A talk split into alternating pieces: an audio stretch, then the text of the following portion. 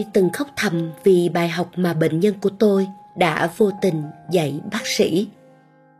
Tôi vẫn nhớ như in lần khám với bà. Bệnh nhân bảy mươi tuổi không may mắc ung thư tụy di căn phổi. Bà có nhiều dịch tích trong ngực, còn gọi là tràn dịch màng phổi, và cần chăm sóc giảm nhẹ.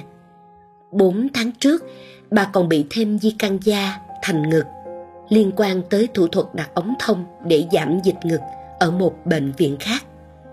Vì đau ở thành ngực, bà cũng đã được xạ trị vào khối u. Cơn đau được khống chế một thời gian.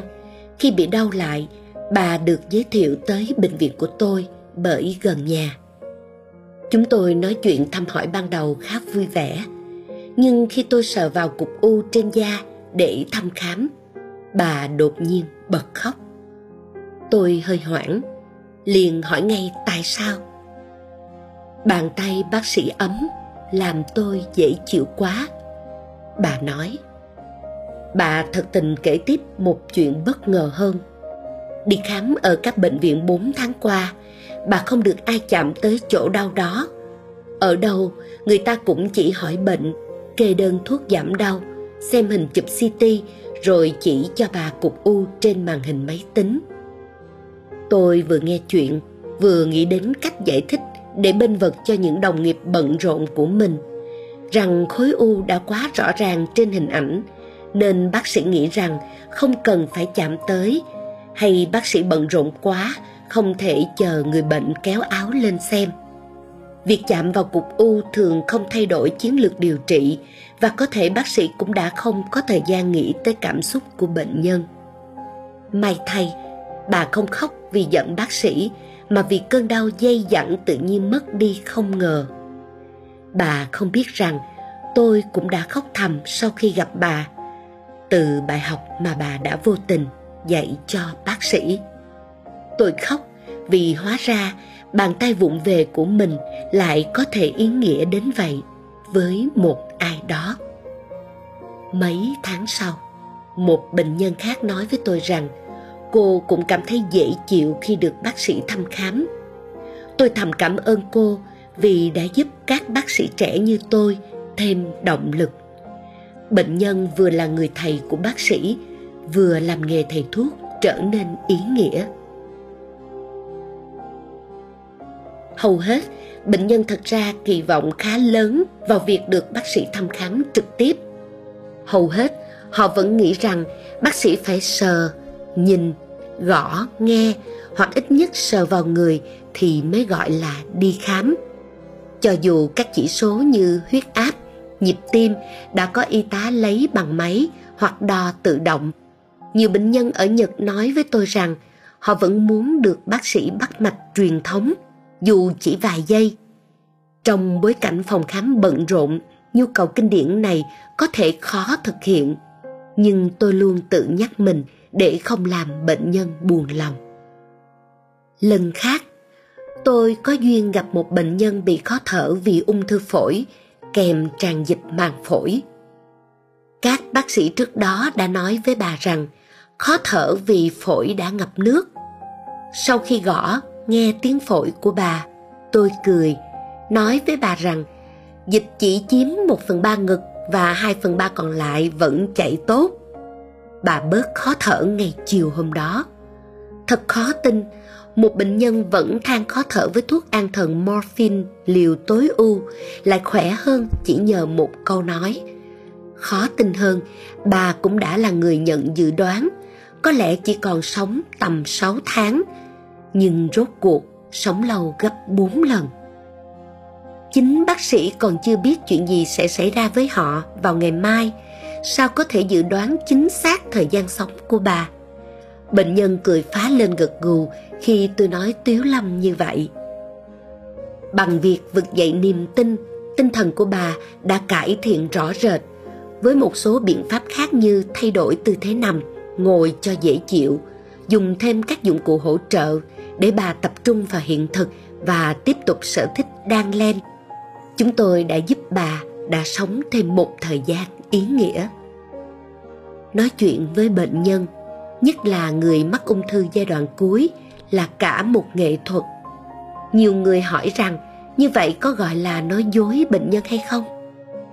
Khi ly nước chỉ còn một phần ba, tuyên bố mất hết hai phần ba rồi hay vẫn còn một phần ba đấy, không thay đổi sự thật phũ phàng, nhưng có thể thay đổi nhận thức về cuộc sống của người bệnh. Bệnh nhân không chỉ đau khổ vì sự thật, mà còn đau khổ vì cách diễn giải sự thật đó. Đôi khi, đau khổ là do chính người bệnh hoặc người thân tự ám thị, tự liên tưởng, mà bác sĩ phải là người nhận ra và giải quyết những khúc mắc thầm kín đó. Một bác sĩ đàn anh nói với tôi rằng, điều này đã được viết trong kinh Dược Sư từ mấy nghìn năm trước.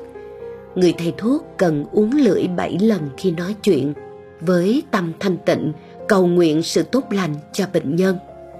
Nghe thật mơ hồ, nhưng những điều Đức Phật dạy không phải không có lý. Nhiều bệnh nhân ở Việt Nam nói với tôi rằng, cũng là loại thuốc đó, nhưng khi gặp được bác sĩ ân cần quan tâm, giao tiếp bằng thân, khẩu, ý tốt đẹp, thì họ thường tự tin hơn vào kết quả điều trị. Đức Bồ Tát Phổ Hiền từng nói với đồ đệ rằng, hãy vào rừng tìm những loại cây không phải là thuốc mang về đây cho ta.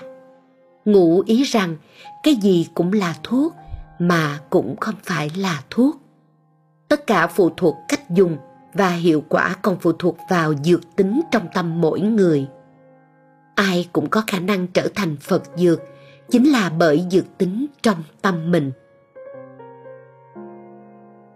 Tôi viết những dòng này khi thế giới đang hoang mang vì dịch bệnh.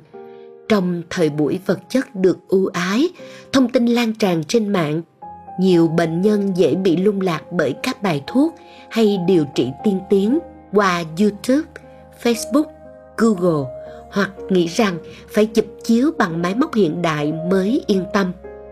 Lời nói của bác sĩ nhiều khi không được xem trọng. Tuy nhiên, tôi vẫn tin rằng sẽ có lúc người ta nhận ra không gì thay thế được giá trị của dược tính trong mỗi người thầy thuốc. Tiền bạc, danh vọng có thể là mục tiêu mà nhiều người hướng đến trong thời gian ngắn, nhưng nuôi dưỡng được dược tính mới là yếu tố giúp bình an lâu dài. Thầy tôi, một người Nhật, nói với chúng tôi như vậy.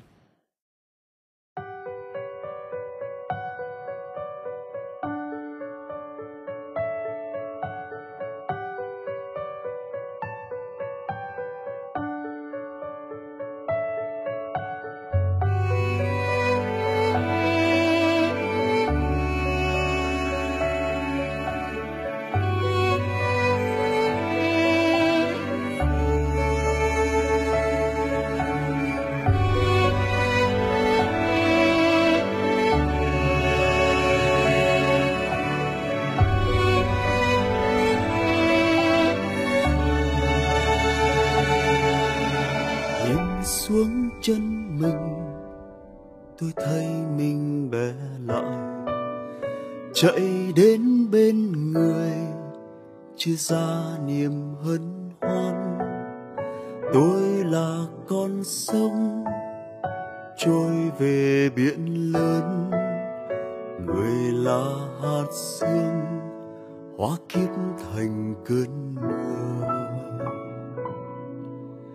Nhìn đóa hoa đời như gió bay ngang trời, miệt mài tháng năm dài, thương ai nặng đôi vai.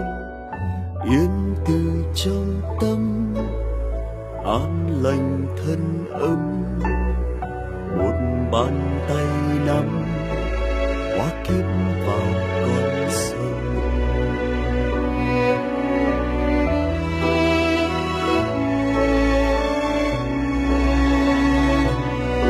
Mọi thứ rồi cũng qua, chỉ tình thương ở lại, ngồi ngắm những tàn phai rơi rụng theo ngày bão. Người vẫn ở trong tôi như tôi mãi trong người. Xin cảm ơn thành thật cho tôi được về tôi.